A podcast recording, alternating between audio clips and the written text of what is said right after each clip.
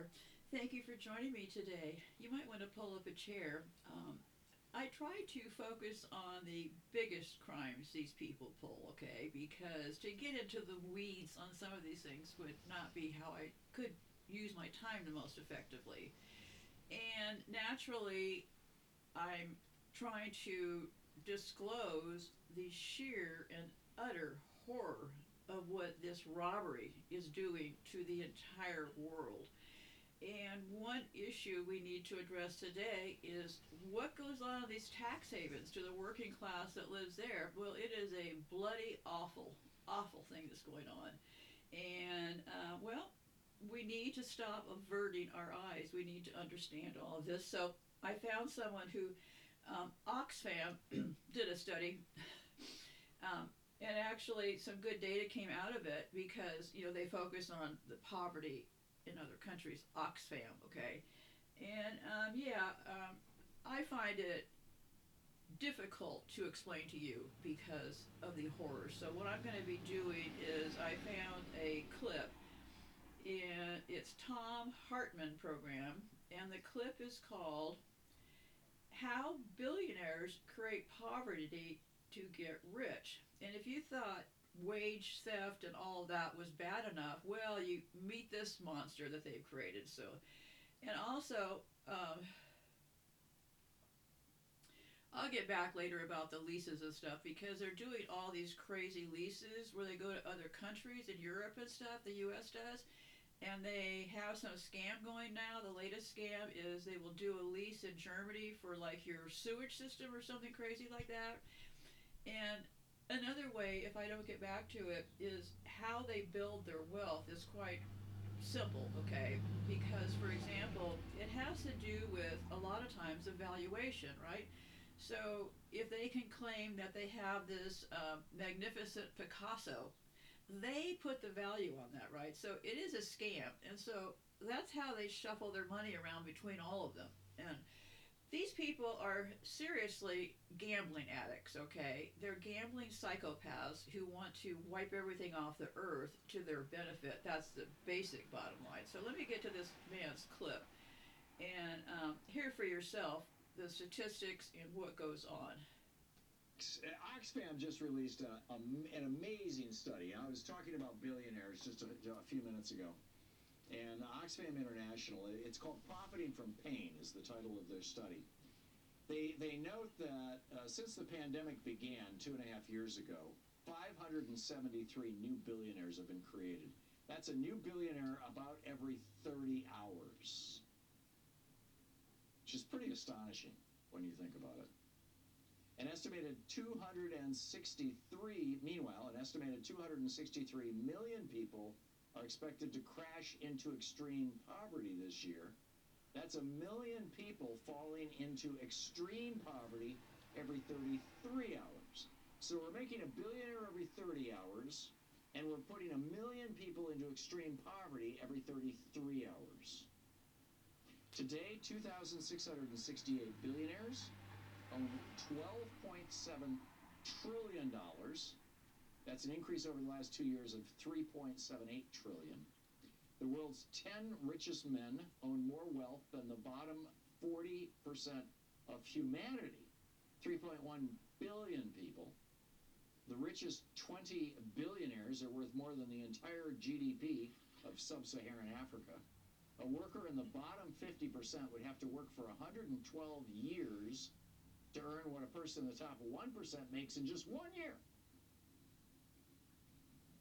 According to this report, uh, the fortunes of the world's billionaires, quote, have not increased because they are now smarter or working harder than the average worker, which is my point, my rant a little earlier.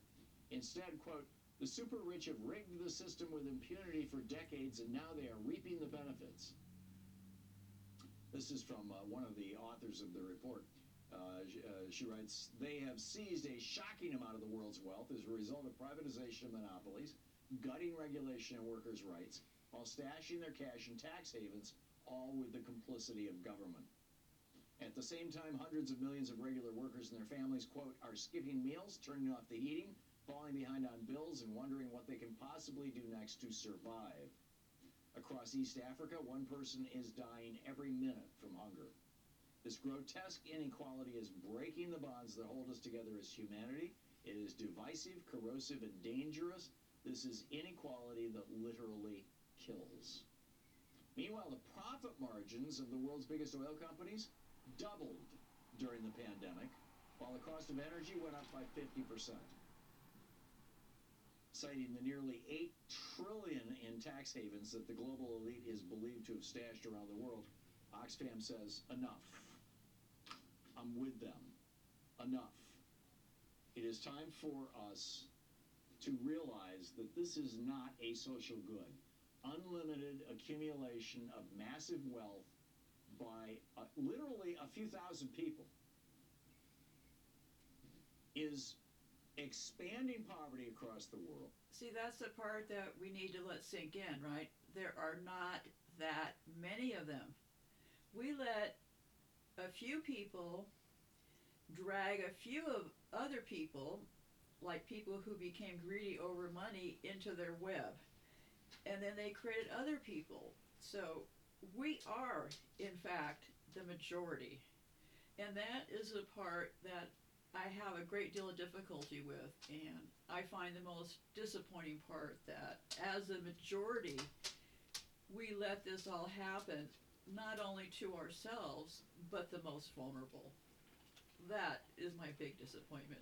Where are the fucking pitchforks? Where are those pitchforks?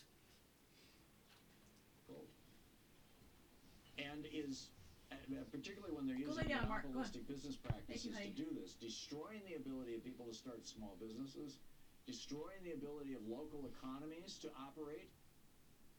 You know, before Reagan stopped enforcing the Sherman Antitrust Act back in 1983, every city in America was different. Every town you walk into downtown, all the all the stores would be locally owned. They'd have names of local families who ran the you know the, the five and dime or the, the hotel or the restaurant or the bank.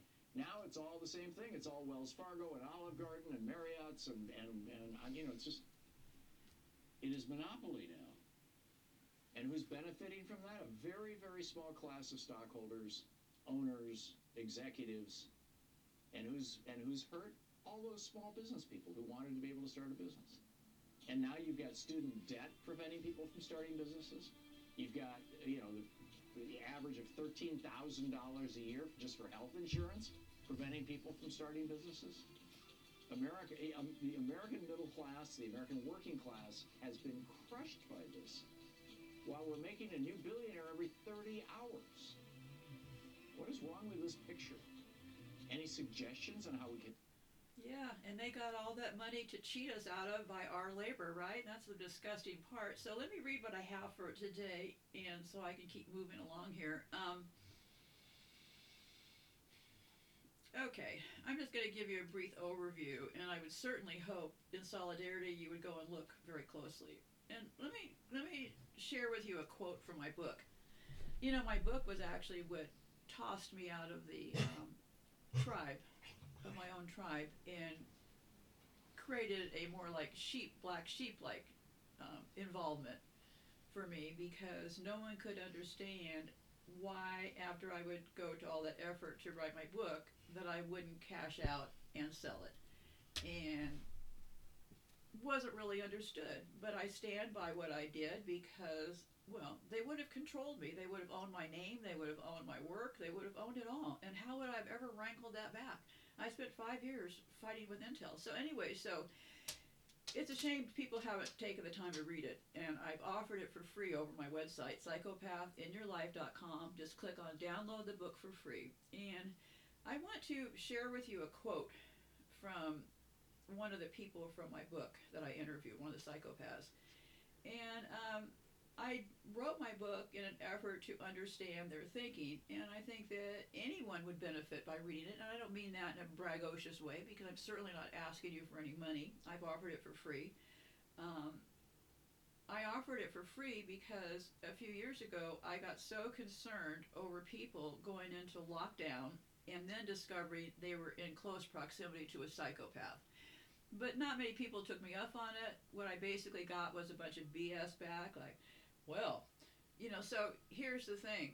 Um, you need to understand who you're surrounded by. And these issues with whether they're a psychopath or not will come to a head, a big head, when this thing blows, okay? So just, I'm going to say one last time protect your inner sanctuary, okay?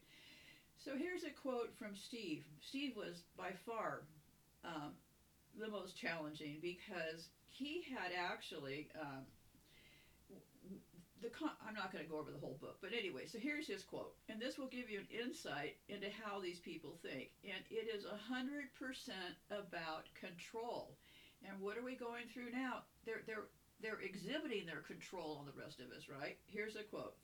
I was 11 when I knew I was not like other people because I saw someone die in front of me. And then everyone was so upset about it, and I didn't see why they don't see what they're doing to us the same that we see it, okay? So let me get back here, okay? The secret industry of tax havens. Um,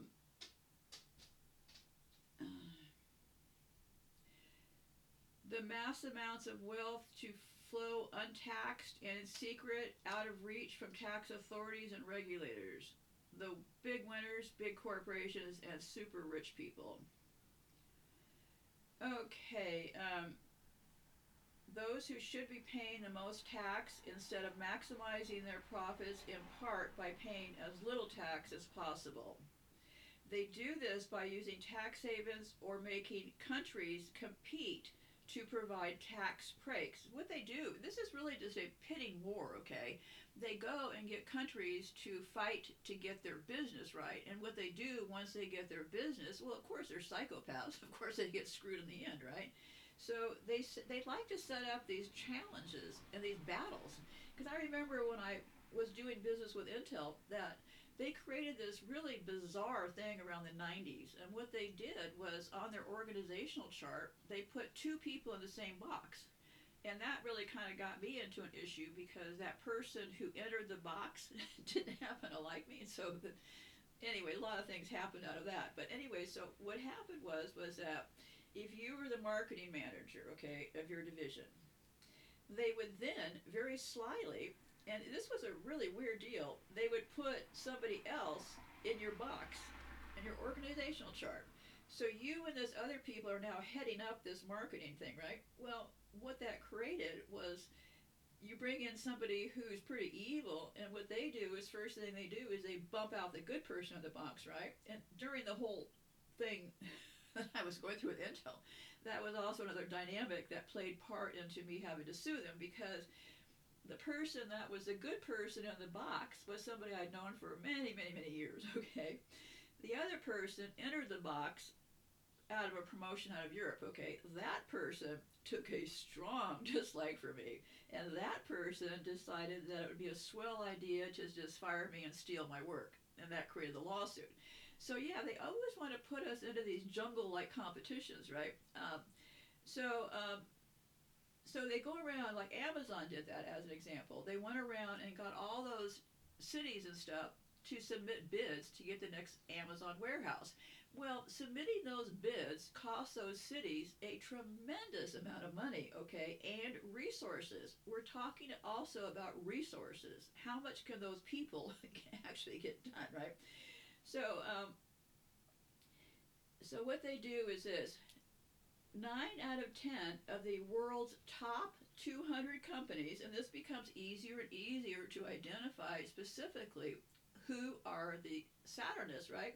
So, nine out of ten of the world's top 200 companies have a presence in tax havens, while corporate investment in tax havens has quadrupled between 2001 and 2014. Okay, um, the 50 biggest U.S. companies stashed 1.6 trillion offshore in 2015, while Europe's 20 biggest banks are registering over a quarter of their profits in tax havens, an estimated 25 billion in 2015. So what's going on is this: is um, I also well, I really hadn't really thought it through, okay, and so um, I thought that. Um, I thought, well, I didn't think about it, okay. But if I were to think about it, I may have assumed that people living in tax country, tax countries like Bermuda and all that, I would have assumed that not a huge issue for the local community, right? Because all those really rich countries, pe- all those really rich people putting their companies within their country, right? So if, if a whole bunch of countries put their business in Bermuda, let's stick with Bermuda, well, those companies also come to Bermuda to visit and hang around. They also have luxury buildings and luxury property and stuff for themselves. But what happens to the people? Okay, what happens to those people? Well, um, while rich individuals or multinational corporations stash their wealth in tax havens, they can dodge paying their taxes in the country where they do business and where they make their money. But by doing so, they deprive governments of the resources they need to provide vital public services and infrastructure like schools, hospitals, and roads, and to tackle poverty and inequality. Governments either have to cut back on these services or make up the shortfall by collecting higher taxes from everyone else. Both options see the poorest people lose out and the inequity gap grows. This global system of tax avoidance is sucking the life out of welfare states in the rich world. But the impact is even more devastating on poorer countries. Corporate tax dodging costs poor countries at least 100 billion per year. This is enough money to provide an education for 124 million children and prevent the deaths of almost 8 million mothers, babies, and children a year. Africa alone loses 14 billion in tax re- revenues due to the super rich using tax havens. This is enough money for Africa from that 14 billion they lost to pay for health care, to save the lives of 4 million children, and to employ enough teachers to get every African child into school. So I would have to argue that tax havens um, have a very ugly side to them that we all need to pay attention to and stand in solidarity with because these countries are getting the daylights robbed out of them. And I hope that you will explore more. Go over to Yandex, Y A N D E X dot com. Do a search for harm of tax tax havens in developing countries. There is data out there, but you have to dig around a little bit. And while I'm speaking of that, um, I've always wondered about Antarctica. What's going on up there? Anyways, the young man that I mentioned before, Whisper Jack, W H I S P E R Jack, he just did a show questioning what's going on up in our Antarctica. So I'm going to go watch that now because what is going on up there? But in the meantime, please go and try to um, learn more. I've only given you just the very basics, okay? And we're, we're not talking about that large of a group of people here, okay? But they have gotten a lot of people to cooperate with them now, haven't they? A lot, a lot, a lot of people are on their side against the rest of us. So be safe out there and goodbye for now.